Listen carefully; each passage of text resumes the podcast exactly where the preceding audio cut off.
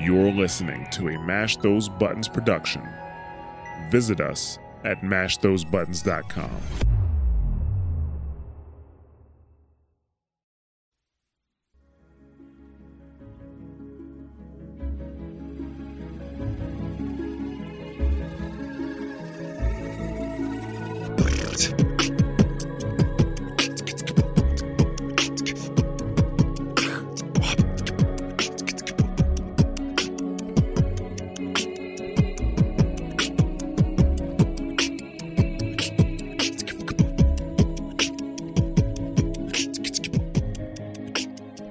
Hello and welcome to Warcraft Reloaded, a podcast brought to you by Mash Those Buttons, covering World of Warcraft Classic and its community. This is part two of this week, and in this part two of the episode, you will hear the interview with Josh Corbett. Thank you so much for tuning in, and enjoy.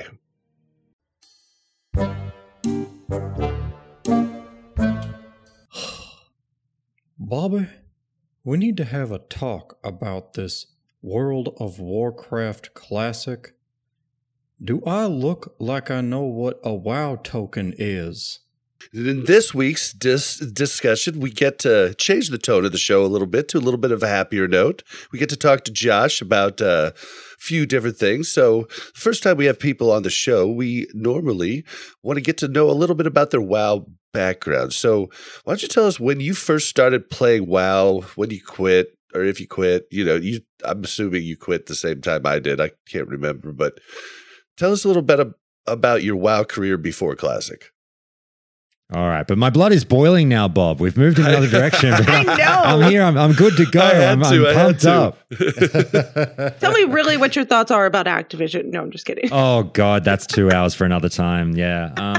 No, look, I mean, real long story short, for what it's worth, like, yeah, a lot of people who listen to me know that I played the game back in the day. Yes, I played a rogue.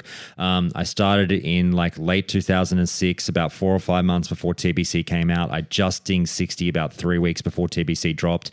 I'll never forget standing in line at the midnight launch for TBC, and actually seeing WoW fans in person for the first time. Like, wow, this other doing they exist.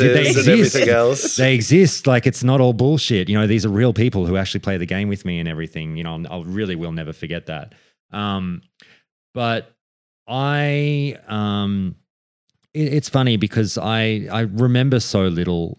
I'm constantly astonished by how well you guys and so many fans remember things from back in the day, because I just remember nothing from my vanilla and TBC and Wrath hours. Mel doesn't remember anything. I remember a bunch. Yeah, it's crazy.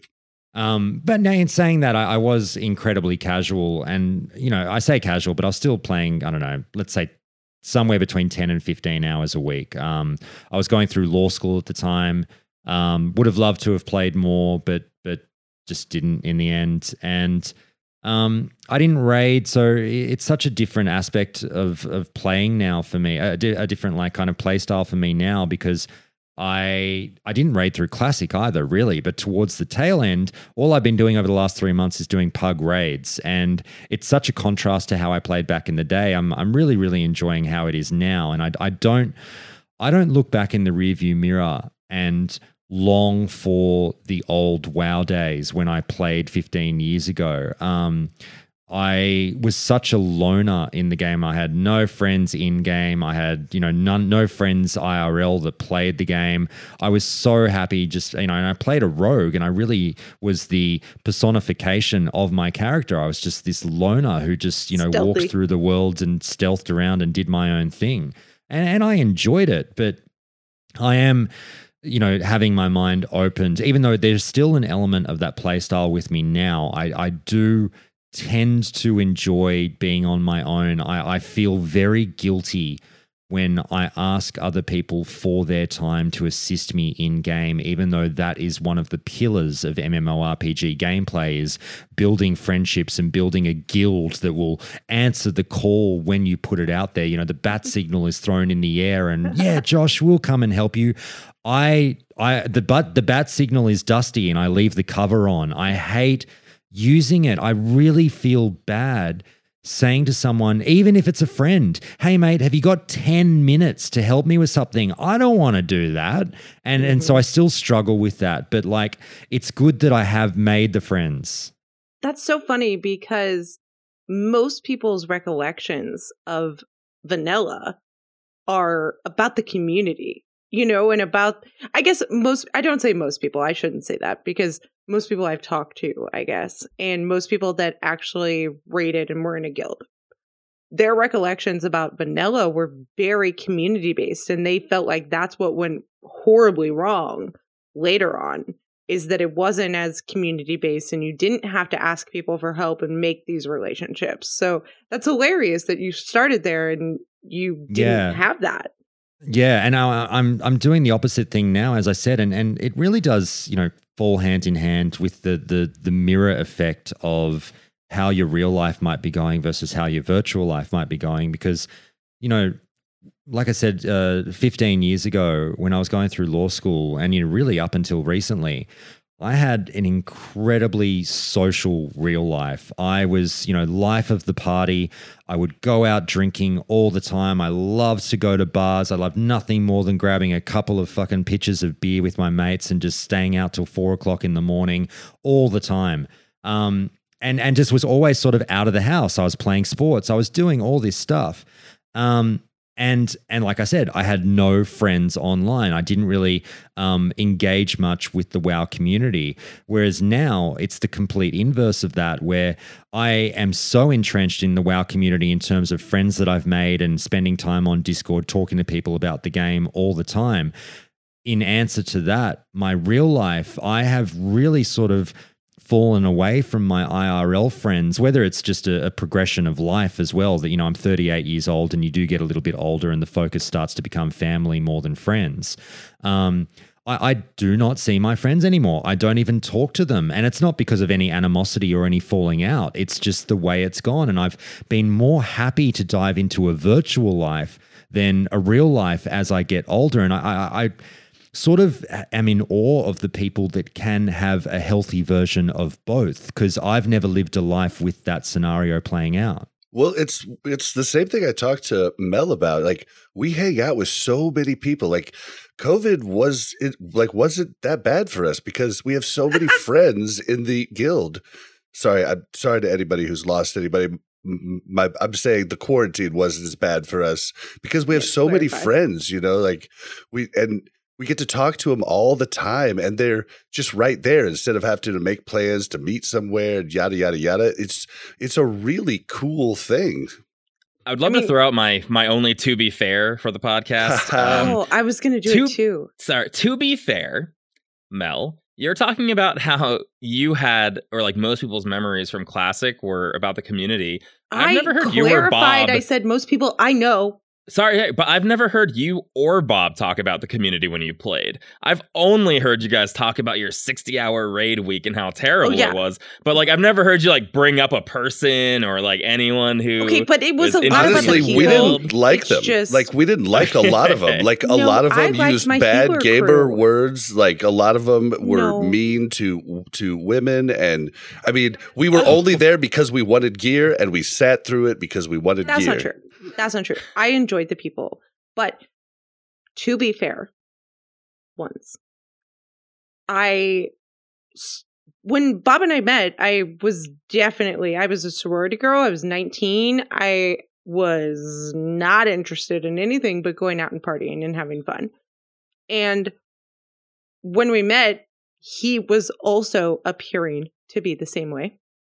And then he tells me about this game. I give it a try. Whatever. And then I'm a super competitive person, so I really dig in, right? I really want to be good at this. And it was about the community you built, because if it was just about Bob and I, it probably would have faltered way long ago.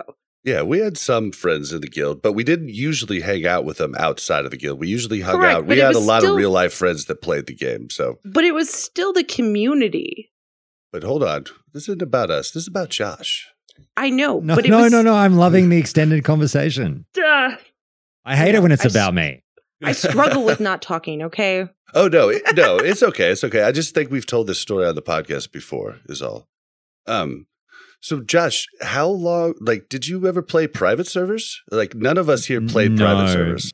So when I started the show just over 3 years ago, you know, there's definitely a part of me that, you know, and maybe it's one of the reasons that I pushed as hard as I did with the show.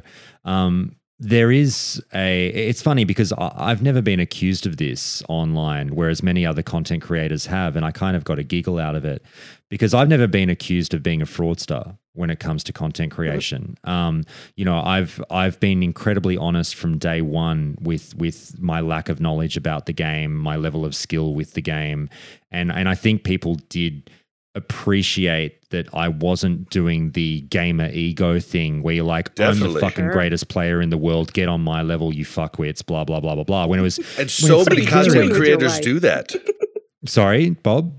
Oh, just so many content creators do that. They make these 10-minute YouTube videos that they research everything. Like, a podcast is different. You can't know everything we're going to talk about. You know what I mean? Like, and so. Yeah, but I think it's more that in gaming in 2021 and with the advent of, you know, competitive gaming and professional gaming across so many different genres, that it really has flushed out. Like, let's be honest.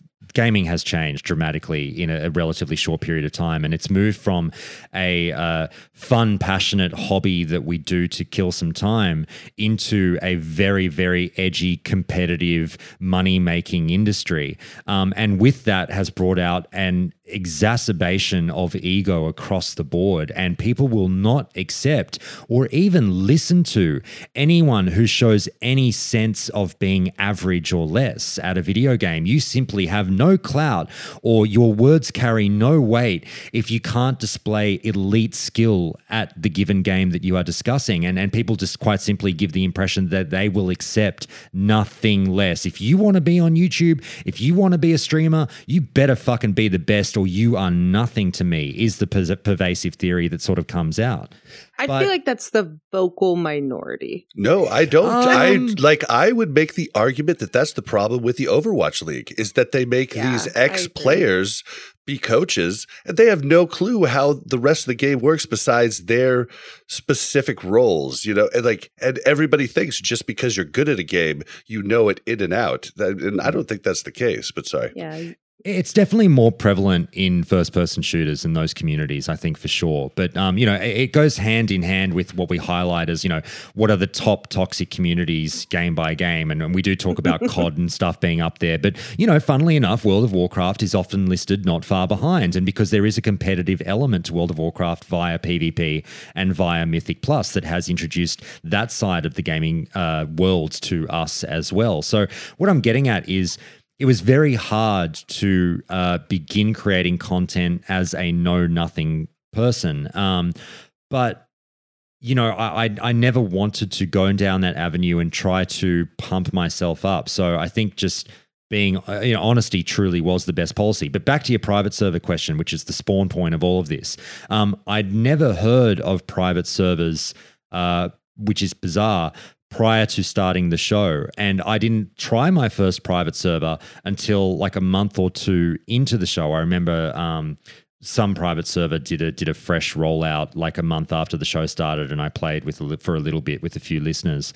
But I had no idea this scene existed. And the reason I bring up the fraud comment, sorry, I'm doing a very roundabout argument here, but it all circles back eventually.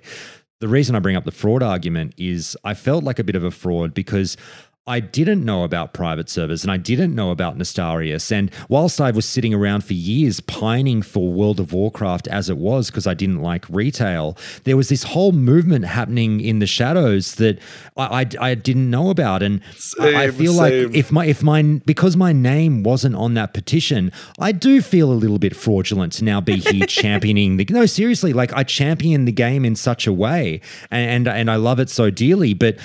There are people out there who have been fighting for it much harder than me over the years. And so I feel guilty over that. So I think it is a little bit disingenuous sometimes when I do the show to be like, I love WoW Classic. And there's a lot of people listening who are like, not as much as me, you fuckwit. And they're right. But I don't think you should feel that way, because I feel like, yes, you feel like I didn't put as much effort in, and so I don't deserve this. But at the same time, you are willing and capable of giving this voice to those people that maybe didn't have it, right? They didn't have the motivation or the confidence to put out a podcast, and you do. And so you were just giving them a voice. That was kind of the accidental, what's the word I'm looking for? The brilliant accident that I fell into was the fact that I was so poorly versed with the game that I had to rely on other people to talk to in order to provide content. Because I sat down and I was like, right, I want a podcast. And I just started a podcast 2 months before Countdown to Classic, The Cinephiles, which is a movie podcast that Bob mentioned at the top of the show. And so we were like 2 months into that one. I was really enjoying podcasting. I'd done it 10 years ago in my late 20s with a few friends, you know, like every 20-something-year-old white guy feels the compulsion to do for whatever reason. I started up a podcast that was the Seinfelder podcast. It was the show about nothing. And I don't know why we think that people want to listen to that, and no one did, rightfully so. But the podcast bug never really left me, and I'd considered a career in radio. And it's funny because, sorry, you've opened up the rant bug here, so hey, go for it. I considered a career in radio, and one of my sisters is actually very good friends with a very famous radio personality here in Australia. And he brought me into the radio station one day as a favor to my sister to give me a bit of a tour and a talk through what it might take to get involved in the radio industry. And he basically sat me down and said, look, mate, I'm not going to sugarcoat this. You're 28 years old. If you want to get into this industry, you start getting educated and doing the work now, you'll maybe get behind a microphone in 7 to 8 years' time, and you'll be 35, 36. And I was like, I don't have time for that. And he's like, yeah, very few people do. So that's why they all start when they're 21. So I ditched the radio idea and just said, well, all I really want to do is talk into a microphone and talk to people, and so I'll just do podcasting. So did the movie one. Then WoW Classic was announced, so I said, screw it. I want to do a WoW Classic podcast, but I'm really scared because I don't know the game. How can I do this? I drew up the game plan and went, right, talkback radio. It's got to be talkback radio. What's my one skill that I have? I can talk to people. I can interview people. I'm a lawyer. I professionally question people all day. And on top of that, an added skill is all I do at work every day is I speak to liars. I speak to people who are trying to lie to me, and I am trying to call them out on their lies. That is actually what I get paid to do. So it comes with the added benefit of knowing when I, you know, my spidey sense tingles when people are talking shit to me. So I had this dream of the Talkback Radio WoW podcast, and I had to go through the grind of like the first 20 episodes or so when nobody knew who I was and nobody gave a shit, of just reading through Reddit posts. And I thought, well, you know, I hate it when YouTubers create a YouTube video and all they do is read back verbatim a blue post and call it like the news. And it's like, shut up. You didn't give me any insight. You didn't do anything. You just read it back to me. I could have read it on the website myself in a lower amount of time. But so I thought, I can't just get on the show and read Reddit posts and be like, here's what the people are talking about this week in WoW Classic. I actually have to add some form of commentary and expand the conversation myself. So I would sit down for hours and write these scripts. And they were the first, if you go back and listen to the first 20 episodes, you can hear it's quite obviously scripted. I'm not talking naturally. It's not free-flowing monologues. It's me struggling to understand the game at the level that the people who were posting on Reddit did. And so I'd go through the best of Reddit and just write for hours and hours and hours these prepared scripts. And luckily enough, for whatever reason, even though I don't think it would necessarily fly now if I did it, people were receptive to that. And I think it was just I got in early, so people would just latch on to anything. And luckily enough, people didn't think I was a dickhead, so that was a selling point as well. But I think a lot of people don't want to go through Reddit. No, that's right. Yeah. A Reddit highlight thing. It was like it worked out for me. People don't want to either go there because they think it's a toxic place, or they do want to go there and they don't have the time in their day to read the highlights. Right, it's a lot to sift through. Yeah. So it was a fun little sort of highlight package of some deeper conversations, but it's not what you wanted to do. right? No, fuck no. God, no. It's not what I wanted to do. It was just taking up too much of my time and I didn't have the mental capacity to really keep, writing these scripts because I was just, like I said, I was going to be found out as a fraud at some point if I kept going. So luckily enough, the show caught fire. And, you get that first person agreeing to an interview. Then you get that second person agreeing to an interview. And that's all it took. It literally then is the spark. Yeah, it's just the spark that lights the fire.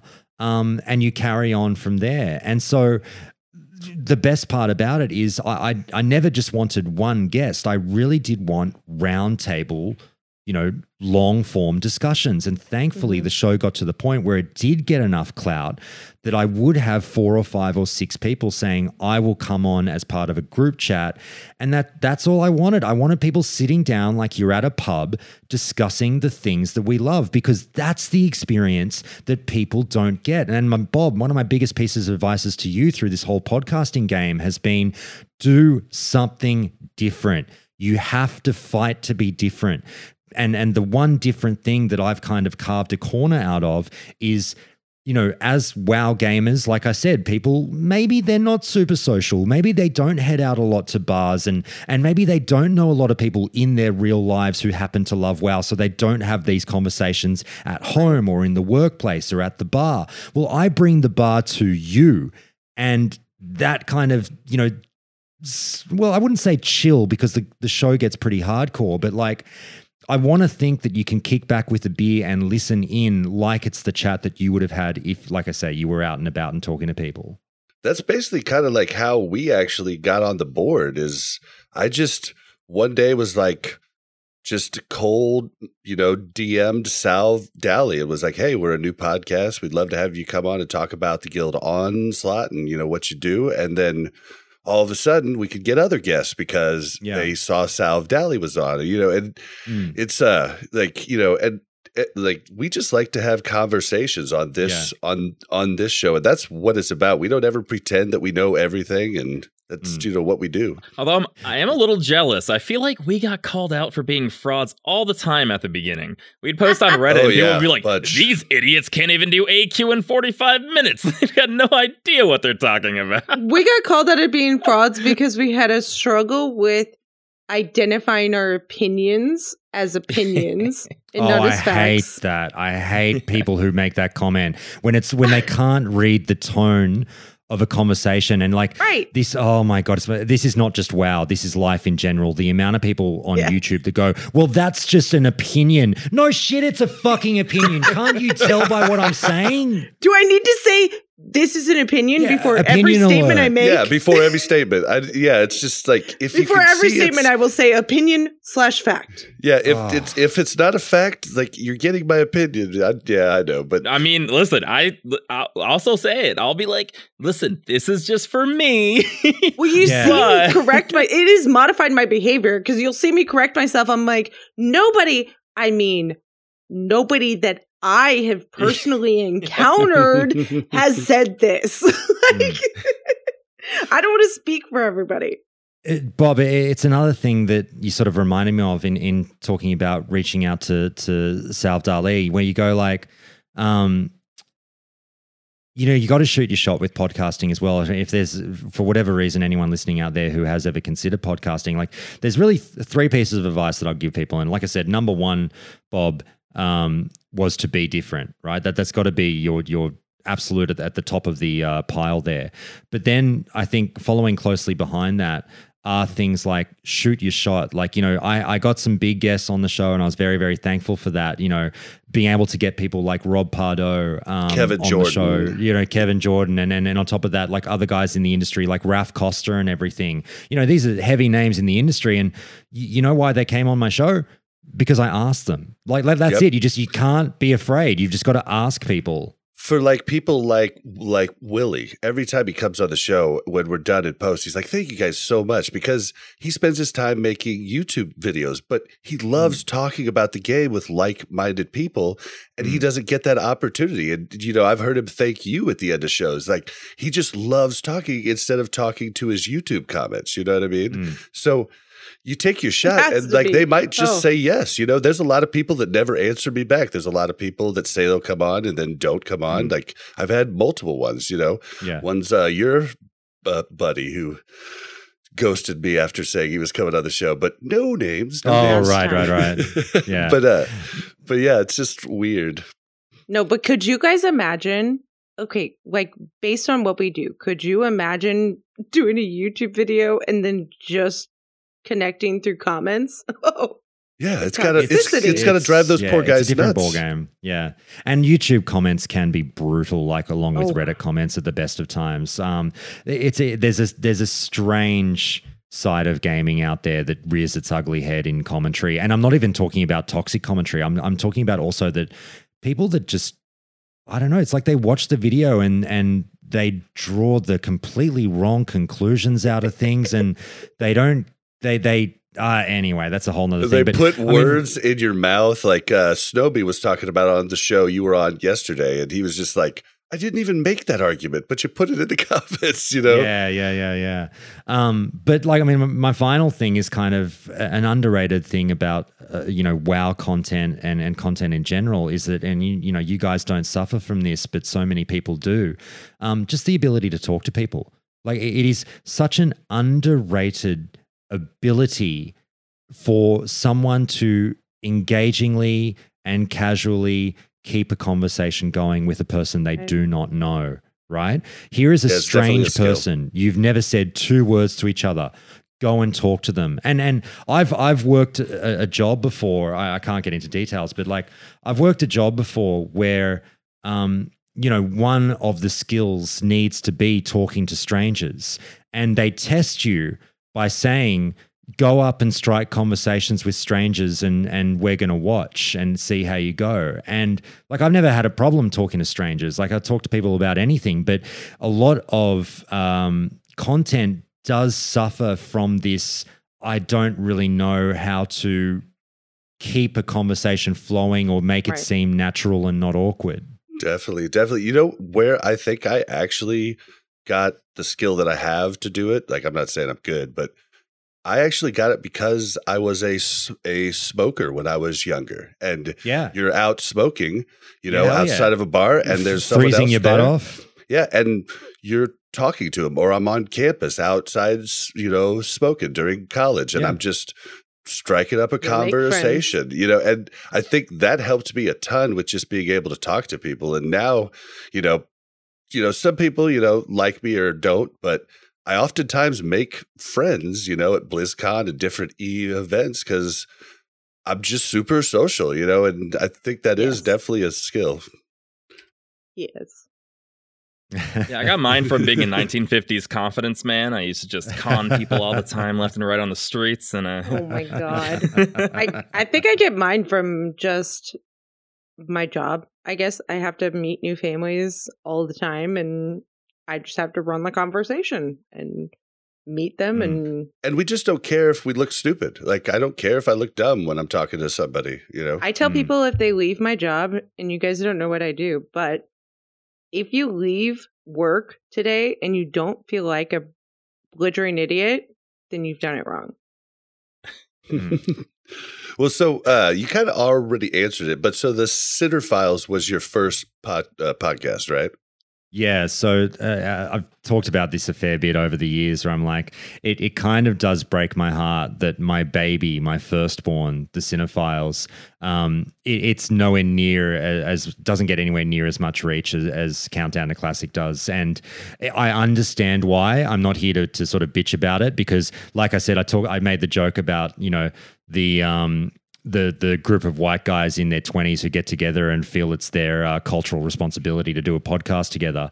But, the same thing applies to movie and popular culture podcasts. When you start to talk about genres, like every man, woman, and child has a movie podcast. It is a very, very deep ocean, and so we are just a drip in that ocean. And it's very, very hard to get an audience. And it's we believe in that show so much, and I have plugged it so much to people IRL where I'm like, I know I sound like a dickhead when I say this and everyone says this about themselves, but I'm like, this is funny. This is actually laugh out loud funny. And please it is, believe dude, me. The freaking Gollum clip where you guys were talking about my precious. I mean, I spit up my coffee in my freaking car and had to clean it off. You know, like it's a really good show. The two guys so I do it with. Honest, yeah, I've never heard it before, but is it a podcast or is it on YouTube? No, it's a regular podcast.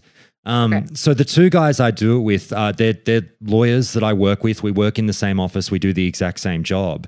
And they're just two of the funniest pricks I've ever met in my life. And all the comedy comes from them. And I just I'm sort of in host mode as well over there, which is just my niche that I've carved out. You know, I get to chill out a bit more and crack a joke more on that show than I do on Countdown to Classic. But it's something where...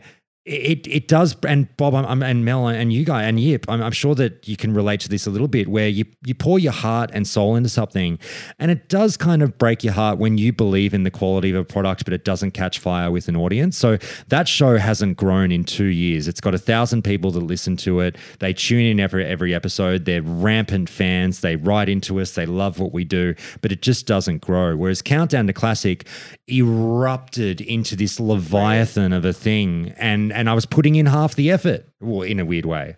It's just like, but it's a smaller market you can jump into that will grow your other bigger market. Like just think about oh my gosh, I'm blanking on his name,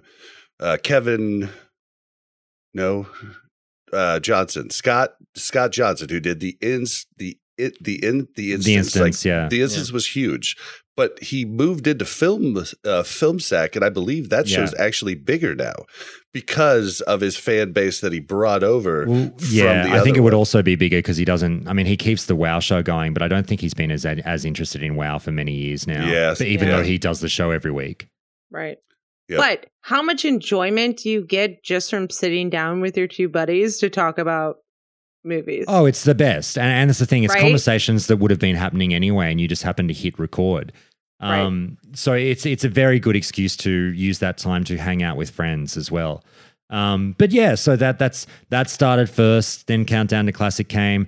Then I started doing only just recently, you know, the Countdown After Dark episodes for my patrons. And so it's kind of like running three podcasts now, and it is very hard. And again, Bob and you guys, all of you on this show would know, you know, when you're trying to grow a show, it really does.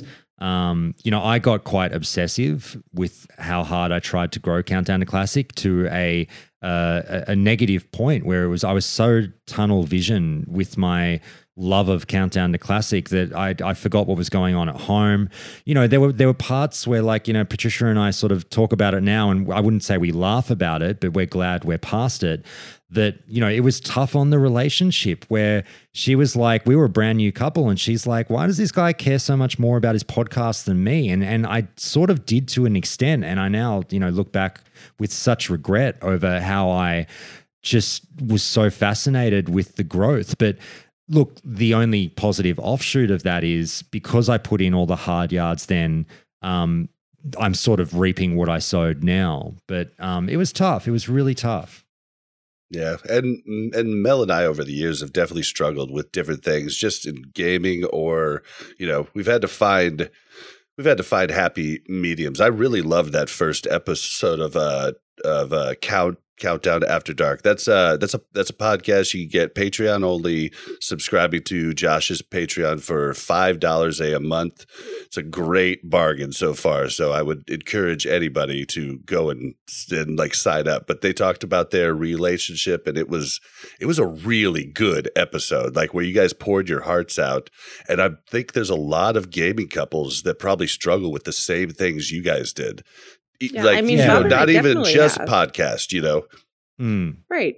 We definitely have. We've struggled with, I get annoyed that he's podcasting so much. He gets annoyed with me when I don't want to watch a new YouTube video by Willie or Stay Safe or something. He's like, he turns it on and I'll like put my headphones in and do something else. And he's like, we do a podcast, Mel. Why don't you want to watch this? And I'm like, listen, dude, I'm so all done with that right now.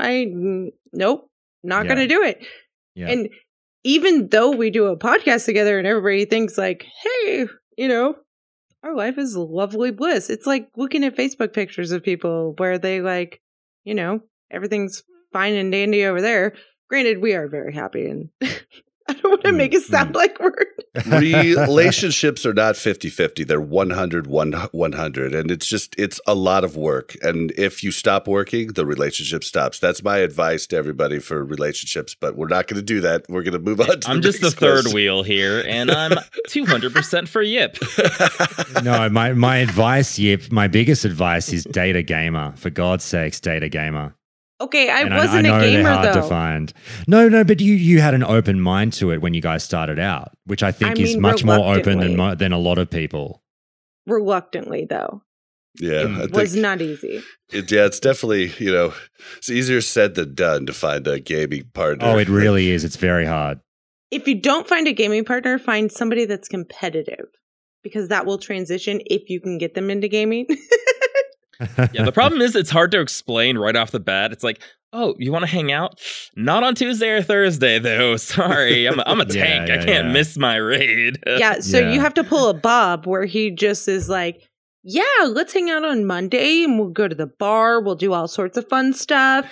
And then like 3 months after I've fallen for him, he's like, so World of Warcraft. And I'm like, what? Yep, I've got it. Tuesday, you explain to them, look. Not to start this relationship off on a bed of lies, but I'm a professional hacky sacker, and on Tuesdays and Thursdays, that's when my league gets together, and I just can't do those nights. If they can accept that, they can accept WoW, right? Yeah.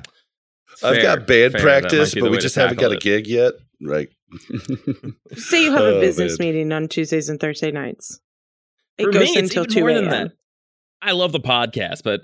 Tuesday raid, Thursday raid, Friday podcast. I've got a lot of scheduled WoW in my life. But, we're keeping you from love. I see. I'm sorry. All right. So moving on. Real quick, though, I did want to ask you what your favorite expansion is. Real quick. It's such a tough question. It really is. When did you stop first? I stopped about 3 months into Cataclysm. Same. Okay. Same. So yeah, it is a very, very popular point of exit for many people right around the beginning of Cataclysm.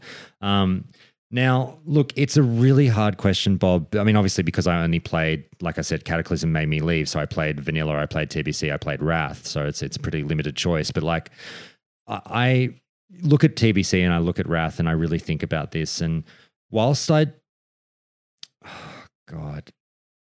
lean towards Wrath, even though I don't want to answer Wrath. It's such a weird way to put it. I do the same thing. I teeter between TBC and Wrath, but I really liked a lot that was in Wrath. There was just let me put it this way. I think TBC is objectively the better expansion. That's my answer there. But I have more fond memories of Wrath personally. And especially Wrath, beginning of Wrath, like first half of Wrath. You know what I mean? Yes, absolutely. I like the end of Wrath personally as well, too. But but why? Why do you guys think that is? Why do you have more fond memories of Wrath? What was such a fond memory of Wrath? Well, looking for group is why I don't have like the fond memories at the end of it. But I didn't ask why you don't have. Oh. I'm saying what? It was just a really good expansion. Personally, for me, I think because I gravitate more towards how do I put this? The creative side is such a stupid thing to say. The creative side of a game in terms of the soundtrack and the story, and I really think the Wrath soundtrack is one of the best ones. And I think it's better than TBC, to be honest with you. Are you going to be mad that I've never played with music on? I wouldn't be mad, but like all I'll say is you're the exact opposite to me, because I'm one of those people who, even though I podcast, 90% of the time I play the game, and people would think I'm crazy for doing this. I just play with the music on and nothing else. And it's bizarre because you've heard those tracks 1 million times. So why wouldn't you just have an audio book or a YouTube video or a stream on or something like that? I don't know, just more often than not, I just want to have the ambiance of the music playing because I enjoy the music. So you like also I need to go through the different places with the music on because I have legit never heard it. Oh, it's so good. It's so, I'll tell you what, Mel, I'll get not to plug myself too hard, but I'll give you a recommendation. If you go and check out episode 93 of Countdown to Classic, I'm gonna ask you one small favor, Mel, a physical challenge, if you will. I want you to go away and listen to the 90-minute conversation I have at the top of that episode, right? And then I want you to come back to me and talk to me about how you feel about the music in WoW. Okay? Okay. I just want to hold on. Tell me that episode one more time. 93. Number 93 is the best episode I've ever made. I'm so proud of that one, and the guest was absolutely phenomenal. It was a chat I had with Chimley. Anyway. I'm actually going to go listen to that again now that I've mentioned it. I love it so much. I've heard it 1,000 times. It's so let me be really crude for a second, guys. It's like wanking in a mirror for me. Like I listen to that episode all the time and like, fuck, I knocked this one out of the park. And my guest did as well. I know I'm the only freak who played past Wrath of the Lich King, but in Mists of Pandaria, I of course had the collector's edition. I would just listen to the soundtrack CD while I played. So it wasn't always the same zone I was in, but you also had like the full expanded songs. And they do a great job. Like the music is just amazing and it really gets you into it. I feel like this is a whole different era of WoW that I have never experienced. But if you haven't been to Stranglethorn with music on, you're missing out. That's all. Because when I started with Bob, he said, okay, here's your settings. Turn the music off. And I said, okay. I always turn music off in every single game. And so I turned the music off. So I literally have never listened to it. I will say, though, one time I listened to it. It's because I'm PvP-centric, though. It's because I want to hear the audio cues to know what to do next. That's why. It's not because I don't like music, though. The one time I listened to it was when I logged into the TBC beta for the first time. And I was walking around and I was like, what is that? And then I was like, oh my God, my music's on. But to couple up with that, like the other part of it is, like I said, when we talk about like, you know, creativity from the developers comes with the plot and the storyline. And Wrath of the Lich King had one of the greatest aces up its sleeve that few other expansions have had. And like I said, I didn't pay much attention after Cataclysm, so I can't really speak too much on this, but I don't think they've been able to recreate this. But they had the ace up their sleeve of Arthas, and what Arthas brings with him is number 1, a very well-known character, number 2, a just a beloved character in an odd way, and also number 3, it's a hard connection to a previous beloved title that people absolutely were very familiar with the lore and story of. So while in TBC, I just feel like TBC's, you know, if you call it the plot or storyline, I know generally MMO plots are supposed to be light, but I feel like TBC gets a little bit more credit than it maybe deserves, because I feel like it's still very much of that vanilla flavor where there's just these breadcrumbs of a story left around. And yeah, I get the whole Burning Legion thing is quite pervasive through everything that you're doing in Outland, but I don't feel like I'm playing through a story necessarily when I'm playing TBC, whereas with Wrath, you're get all those like scenes and stuff. Yeah, you're really playing through a ongoing plot, and Arthas is this huge figure looming at the end, like this Darth Vader like figure. I think that it's a way of storytelling that they haven't quite been able to replicate, not only in terms of delivery, but also in terms of having that ace up the sleeve in past connections. So you'll never get that again. And that's why my fond memories from Wrath, I'm a big story guy. It's a huge issue for me to have not only an important plot, but also a good one. TBC, I think objectively, is the stronger expansion from a game design perspective when you look in totality, but I think Wrath has perhaps more, fun things for me personally. I think Arthas is really pinnacle there too, because oh my god, Bob dual spec. Sorry, Arthas is because what you're describing is almost exactly the leveling experience in Shadowlands, which I'm not a super like, oh, I really like on the rails, but it's really story driven. But it's missing any sort of like, this is this even WoW? Like, I'm not sure what this is. These villains are like, who are they? Or the people they bring back in maybe in like a really odd way. But that Wrath of the Lich King cinematic, I can't watch it without choking up when it's like, the forest of Lordaeron whispered your name. Oh, Arthas. Yeah. And you're just like, so good. Like, oh, Arthas. I'm getting goosebumps just over your impersonation. You know what I feel bad about is that, so I came into WoW with Bob and the lore, zero interest, right? But I came in. Well, that's because you didn't play the original Warcraft games. We did. Correct. You know? But I also think it was like my first introduction to like MMO and gaming in general, other than like Super Mario Brothers. But I think when I feel like I have the same feelings about Overwatch, because I started Overwatch when it started. And the lore of those characters, I'm like super invested in. You know, the cinematics are amazing and I love it. And I just feel bad that I don't have that same, I don't know, nostalgia for WoW in that way. I still don't know much about the lore. I will admit, here's some full facts. I have retroactive nostalgia for the Wrath of the Lich King cinematic. I was not that interested in Wrath of the Lich King as it came out, as I think I was 14 or 15. Interesting, but I didn't appreciate it until like after it came out, and I was rewatching the cinematics, and I replayed Warcraft in between that time, and then when I rewatched that cinematic, I was like, whoa. Like, I think that it's not too late to really appreciate it and get into it. Not that you have to, but like there's something about the Arthas story specifically too that really just hits so good. I don't know. All right, well, we're kind of winded down now. I just have like a couple extra questions for you. They'll be pretty easy. I know you've got stuff to do, Josh, but real quick, Horde or Alliance? Oh man. All right. Careful. I have played Horde through Classic. I played Alliance in Vanilla. Okay, so that's the layout for you. How do I feel about things? I have loved playing Horde and seeing the other content that I missed in Classic, right? I really, really have. And I enjoy playing Horde and I will continue playing Horde.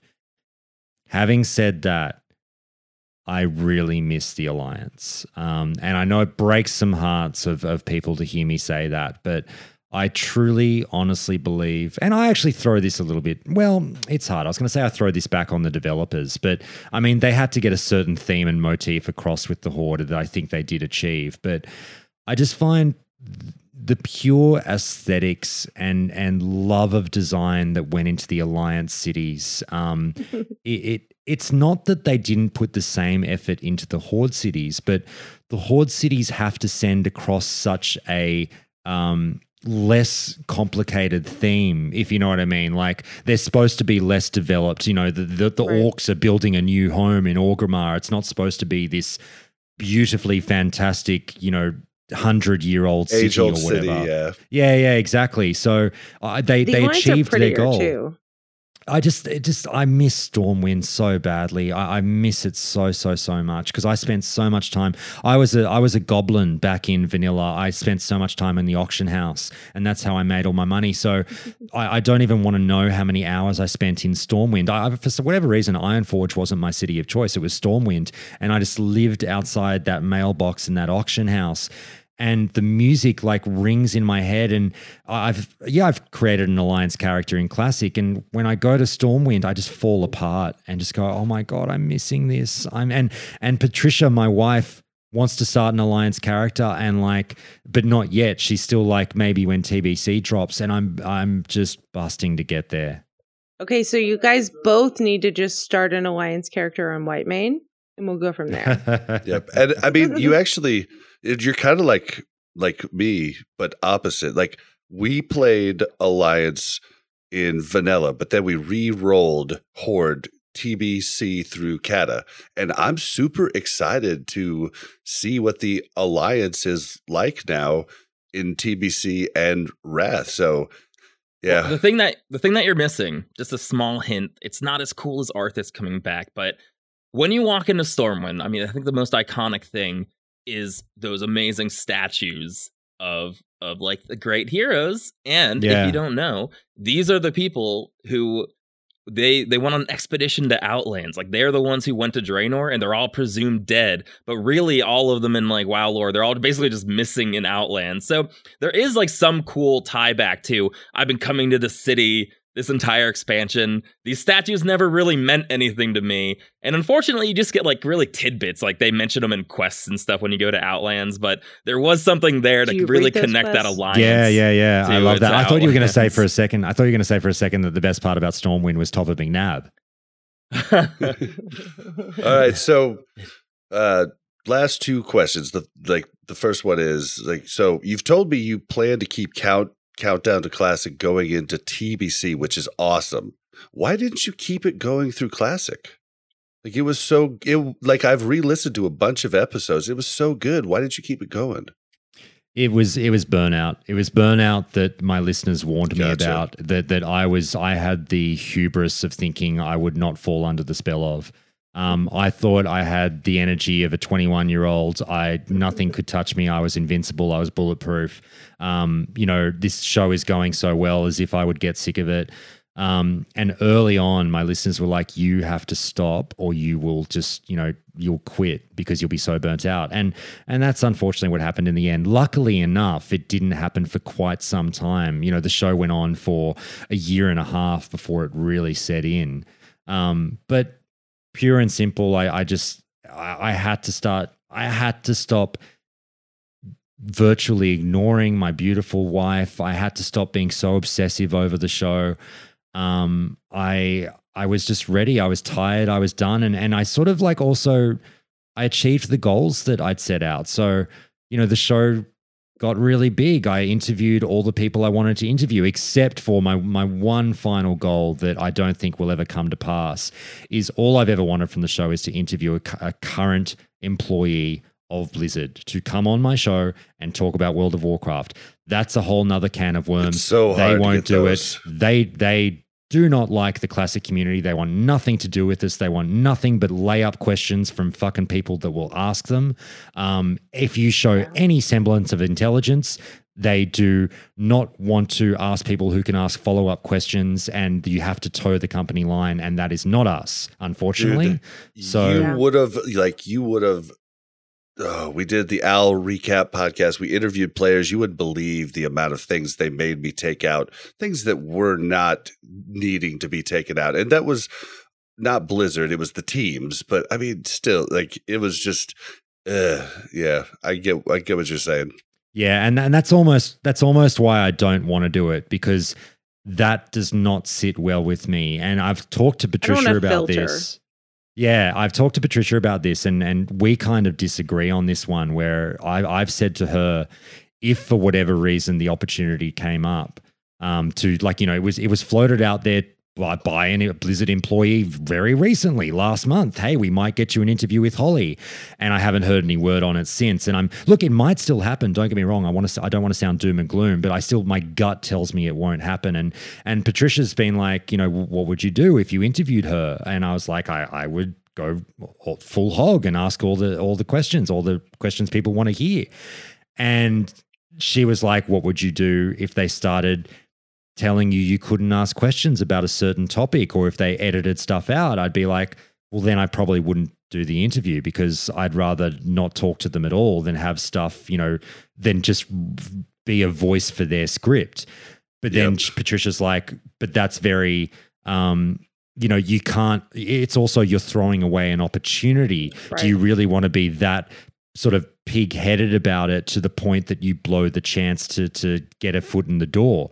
And I'm like, I think you just make it clear that you can't talk about these topics, right? Like, at the beginning of your episode, you say, hey, I'm going to have an interview with this person, and just so you know, I could not ask anything about X, Y, and Z subjects. Literally, when I sent you the questions for your interview, You saw that I said, hey, Josh, let me know if you want me to add or take out any questions. That's learned behavior because of working with Overwatch League teams. Right. I see. But yeah, that's always been the goal. I will still rest easy if it never comes to pass. But again, that's we could do a whole nother 2-hour episode on my thoughts on Blizzard's communications department and the way in which they manipulate the media. I think it is ridiculous. They are just a coward of a company. But and Mel, you would appreciate this. Everything that we eviscerate them for publicly is actually the right business decision to make.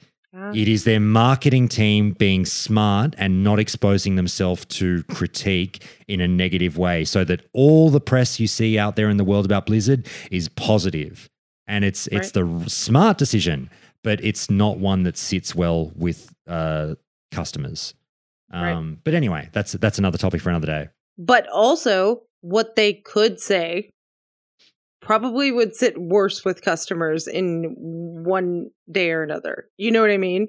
Like, if they let them just go out, there's a lot that would be like, whoa. Yeah, trust me. But Bob and Mel and Yip, the conversation about, and I've been wanting to do this for a long time, the tongue-in-cheek conversation about the Blizzard state media is real and a deep one. Mm-hmm.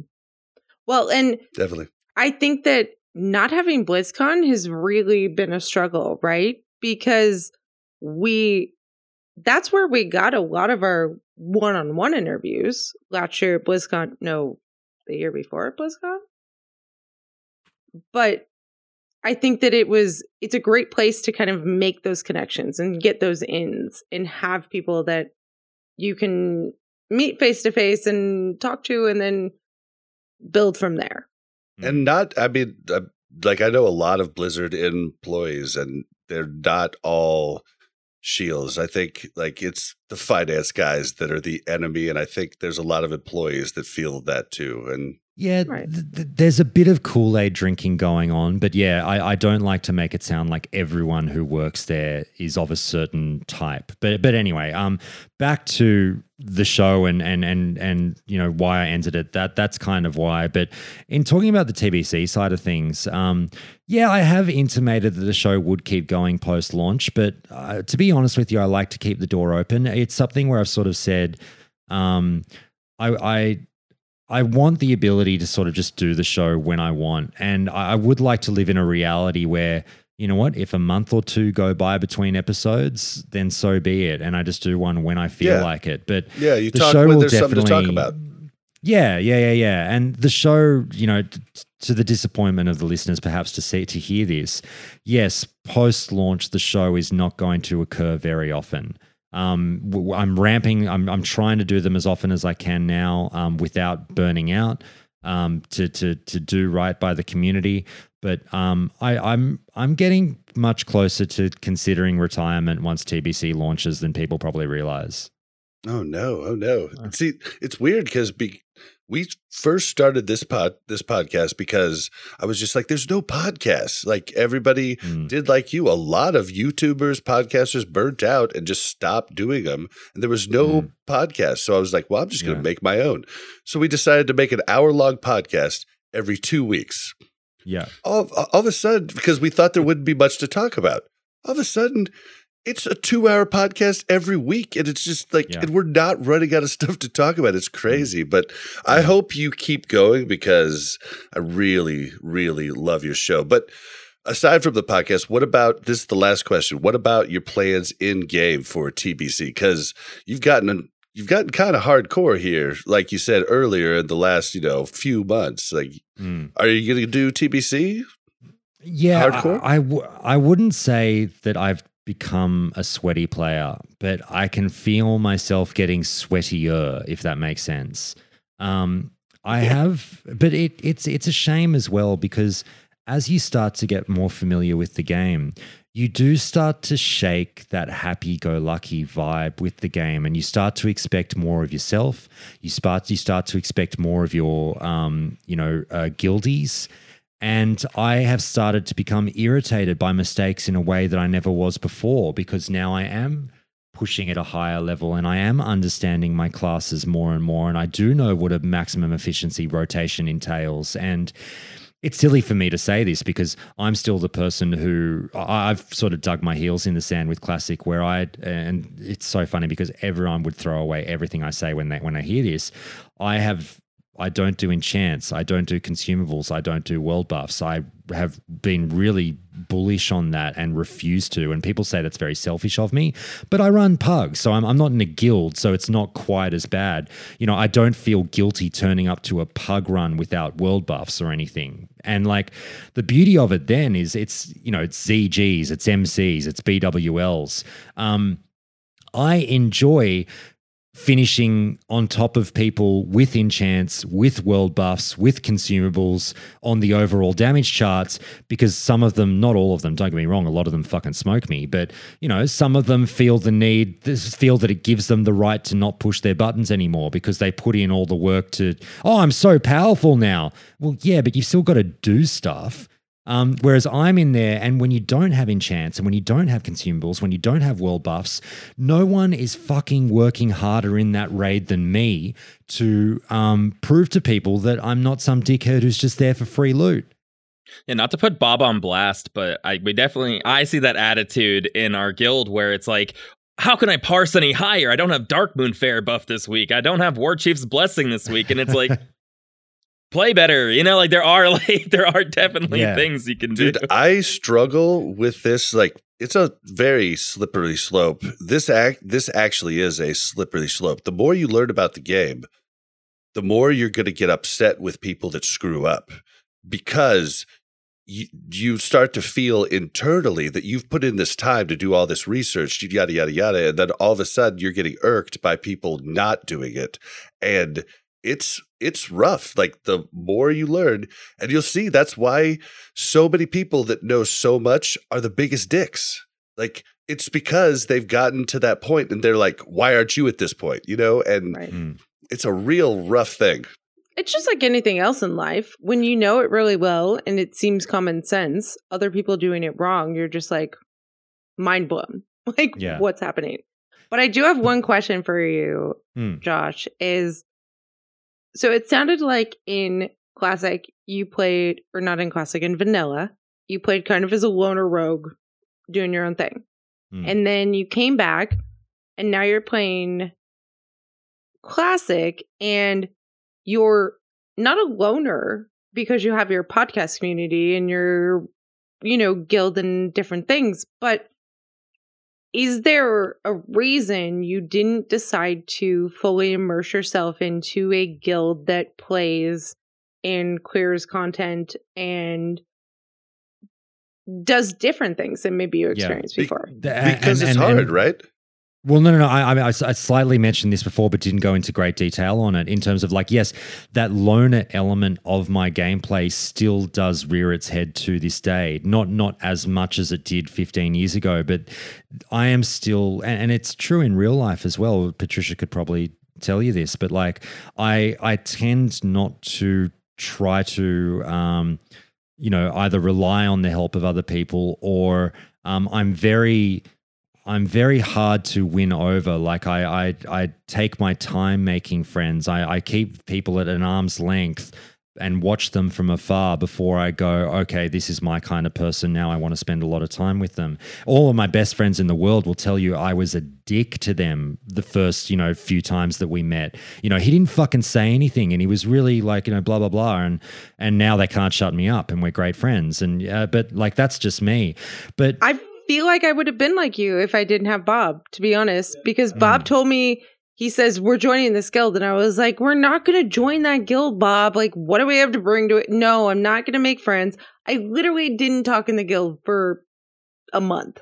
How did you feel about how strong I came on to become your friend, Josh? Yeah, no, it's easier. Like, when we're not playing together, I find it easier to bond with people over this kind of stuff. Do you know what I mean? We all love World of Warcraft. Let's be mates and talk. But when we're in game and we're doing the content together and we're actually like sharing an experience in and trying to achieve a common goal, I'm kind of like, Yeah, I was like that, Mel. I didn't talk, like I found a new guild recently. I didn't talk to them for a month, and now I'm in voice chat slowly but surely getting involved. Right. But what I'm sort of getting at is I didn't raid much through Classic, and that's why I could afford to be the guy that didn't have enchants, that didn't do consumables, right, that didn't do world buffs. I was, like I said, I've got 6 characters at level 60. The reason for that is I just leveled and leveled and leveled for the vast majority of the Classic lifespan. And people go, how the fuck do you have 6 characters? Because all I've done is level for a year and a half.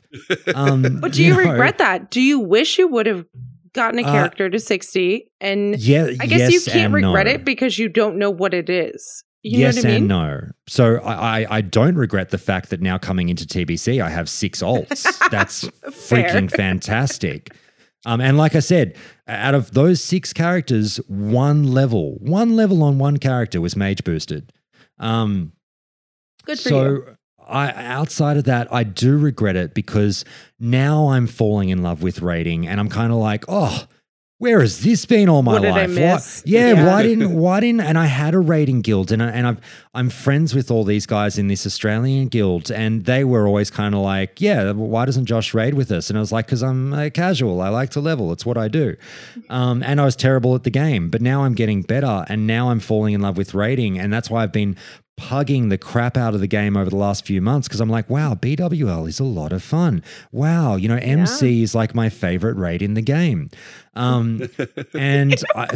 with TBC coming, I will be the guy who gets all the enchants. I will be the guy who picks up fucking enchanting for the best in slot ring enchant. I will be the guy who constantly has consumes, hopefully, if I can afford it. I will be the guy that looks to raid and take down the content, because I do regret, if I could go back in time, I do wish that I was going through Molten Core with everyone at the time doing it and getting excited about it. So that's why I'm sort of excited for fresh Classic servers as well. It gives me a chance to do it again with this new mindset. But yeah, for TBC, I'm quite interested in being not the sweatiest player, but sweatier than I have been to this point.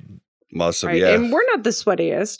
And it's funny because you say you're like excited to go back to Classic and try it that way, which we all did it that way. And we're done. We're we did Molten Core for going on 2 years. Yeah. So, but I think also though, Mel and I just got really lucky. We just happenstanced into the guild Vargflagen, and it's a bunch of really good people and lots of knowledgeable people and lots of people that aren't forcing you to be sweaty. And so we got lucky. I think it's a really hard – there's a lot of people that ask me how to find a guild, and I don't have a good answer for them because we just got lucky. And maybe – I don't know. I'll be honest. I don't think we got I like the guild. I love the guild, but to be honest, starting from phase one, I feel like we just had to pound the guild into what it is now. Like you bring on personalities who maybe don't mesh, and they leave and they gain, and you try to find your place. We struggle with how sweaty are we? Do we demand people to consume? Do we demand people world buff? There are all these things that eventually, and now we've ended up in a position where everyone is like really on the same page, I think, about what we want.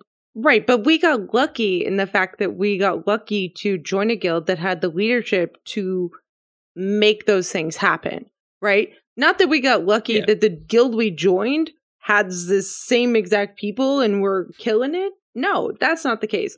But we got lucky to join a guild that the leadership was able to modify things and do what they needed to do to make us continue to stay together, and we're at Naxx and we're still here. All right, well, Josh.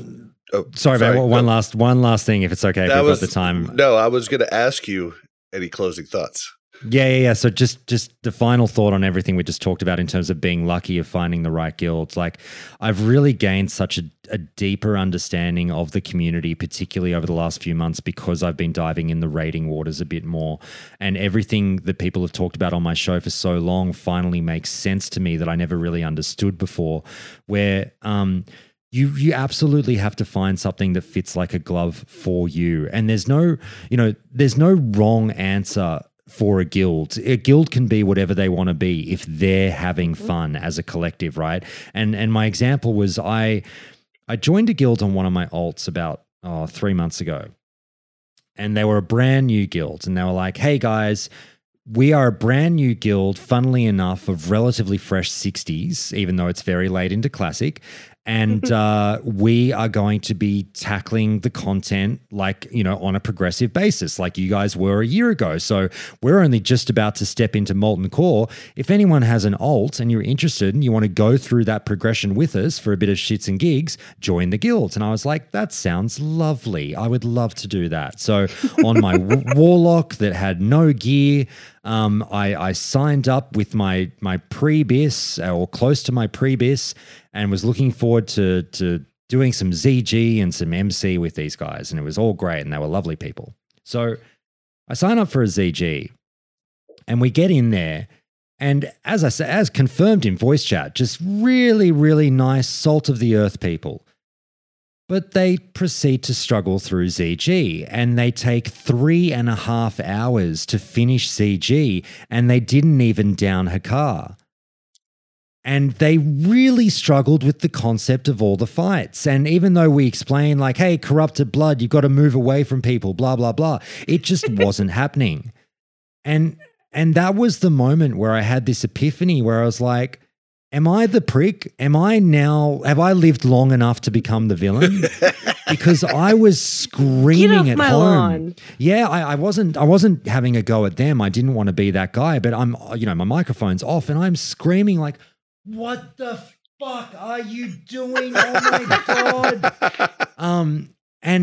And the tables had turned where I was once that guy and now I've leveled up somewhat to know a little bit more where I'm not that person anymore. But everything is relative because now I think of, you know, I take like your guys' guild, for example, or even I've got a guild with some Australians who are relatively hardcore with the game, but there's always a bigger fish. And there's, you know, your onslaughts or your speed running top 1%ers who look at what is objectively a very good guild still and go, oh my God, I could never run with those fuckers. They don't know shit. You know what I mean? It's just finding what's right for you and getting lucky. Right. Yeah, I mean, we're in a semi-hardcore guild and we were very excited when we downed Nax in one night, in a 3-hour night, right? Mm. Like that was huge for us. We were like, wow, we did it. And again, then we went last week and wiped in BWL. Like, whatever. Sorry, cut that off. Well, don't talk about that. We didn't talk about our raid this week for a reason. Moving on. We're amazing. All right. Well, this has been a great show. Josh, do you have any last things to say about anything we've talked about before I start going into closing? No, I just want to give you guys a word of encouragement and just say, look, it's all well and good to sort of say, you know, yeah, I've had a fun time with Countdown to Classic and yay and everything. It's been fun what the collection of episodes I built up in the past and everything. But I'm really looking forward to the future and you know, with what you guys are doing. It's more, you know, even if I do wind up walking off into the sunset, you know, I really encourage, you know, people like you to keep doing what you're doing. You know, prospective podcasters out there or YouTubers out there who have thought about doing it but have never had the confidence to actually pull the trigger. By all means, do it. Keep going. You know, all three of you here, I just want to give you my undying love and affection for taking the time out to provide the community with these conversations that, whether you know it or not, there are people worldwide who enjoy spending time with you and thank you, whether they say it or not, for taking time out of your personal life to entertain people that you don't know. So just keep doing what you're doing, guys, and much love to you. Thank you. Yeah, and I would echo that to like all the new YouTubers. I'm checking out you new guys. I'm loving it. Keep the content coming. Like, I'm loving it. Like, I want more content because it's all I consume at the moment. So please. And can we all take a moment to just say, Josh, don't quit what you're doing. We love you. Yeah, we really do. And if you're going to quit, your only excuse is to come to Whitemane and play Alliance and join our guild. Well, I think what's the server that we're probably going to roll on? Oh God, what server do they play on? And yeah, wherever Lionface is, I think it's. Oh man, someone in chat is going to help me. Mike, what's the name of the server? Oh, I've forgotten. But anyway, I think we do have a server in mind. But yeah, that's been the worst part about WoW Classic is not being able to play with all my Smolderweb. Thank you so much, Mike. Smolderweb is the server that we're probably going to roll on if we do get round to those Alliance characters. But easily the worst part is not being able to play with friends, because the beta is teaching me right now. I'm playing with regular guests of mine. I'm playing with, the other day I played with Ale, Def Camp, Melderon. We're spamming dungeons in the beta. We're having the time of our lives, not because we're playing the beta necessarily, but because we're playing together. And we've been friends for a couple of years now. And Def Camp and Melderon blows my mind that we haven't been able to play together. And it's, Well, sure. If I could entice you a little bit more, Whitemane is 50-50 Horde and Alliance currently. So it's the US thing is so hard because of the time differences. But I'm seeing that Smolderweb is US West. I'm being told Smolderweb US West. So is Whitemane. All right. All right. Well, we're going to end out the show. It was a great show. Don't forget to follow us on Twitter at WC Reloaded. You can also follow the Mash Those Buttons Network at the Mash Network. If you want to send us a long-form message or a story, you can do so by sending an email to wcrpodcast@gmail.com. If you'd like to join our Discord for all the shows on the Mash Network, that's mash.gg/discord. How can you help the podcast out? Well, reviews are the best way. iTunes, and then you can also leave reviews at warcraftradio.com/directory. Oh, and then, don't forget to do our YouTube stuff, but the podcast has gone on too long, so listen to the top of the show for the information on that. Where can we find you, Yip? You can find me on Twitter at CognitivePit or on YouTube, youtube.com/CognitivePit. You can see some grinding videos. I'm going to be putting out some TBC beta grinding videos, stuff to do when your weak dungeon grinding group goes to bed. So... And Mel, where can we find you? You can find me on Twitter at MelOverwatch, or you can find me on Whitemane at Melarina. I don't think there's an at, but on Melarina. And Josh, plug everything you got. All right, I'll throw out two plugs I don't normally get out there. No one listen to Countdown to Classic. It's a terrible podcast. The podcast you should be listening to is The Cinephiles, SINNER. Second word, FILES, The Cinephiles. Look, honestly, guys. It is really good. If you have any kind of love or affection for movies, and particularly older movies like your 2000s, 90s, and 80s, please do go and have a listen. Just listen to the movies now that you know, to the movies. There's 150 episodes there. We will have covered a movie that you love, particularly our more recent stuff. Find something that you love and check it out, and hopefully you get a chuckle out of it. The second thing I would plug is my Twitter, at Josh Corbett Pods. I am the only WoW content creator, for reasons that I'm quite certain I know of but won't go into, who has had a decreasing Twitter follower number over the last 2 years. And while it's funny how every other WoW content creator who's big, a year ago they had 5,000 followers. Now they've got 85,000 followers. It's almost like there's something going on. And I've lost like 200 people over the same lifespan because I don't do anything funny with or funky with Twitter followers. But check out my Twitter. And that's Josh Corbett with 2 T's for anybody. That's right. CORBET. All right. Well, this was a fantastic episode. I hate to leave it, but we've got to go, guys. Thanks so much, everyone. Goodbye. Bye. Bye.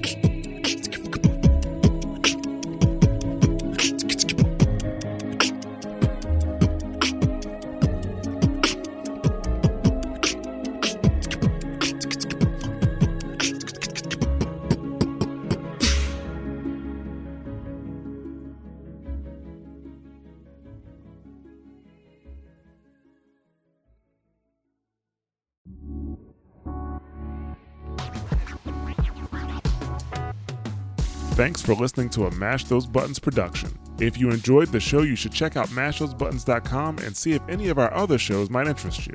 All of our shows are available on your podcast platform of choice like Apple Podcasts, Google Podcasts, Spotify, and more. If you enjoy our content, you can help support Mash Those Buttons by becoming a patron at patreon.com/mashthosebuttons, where you can receive Patreon bonuses for as little as $1 a month.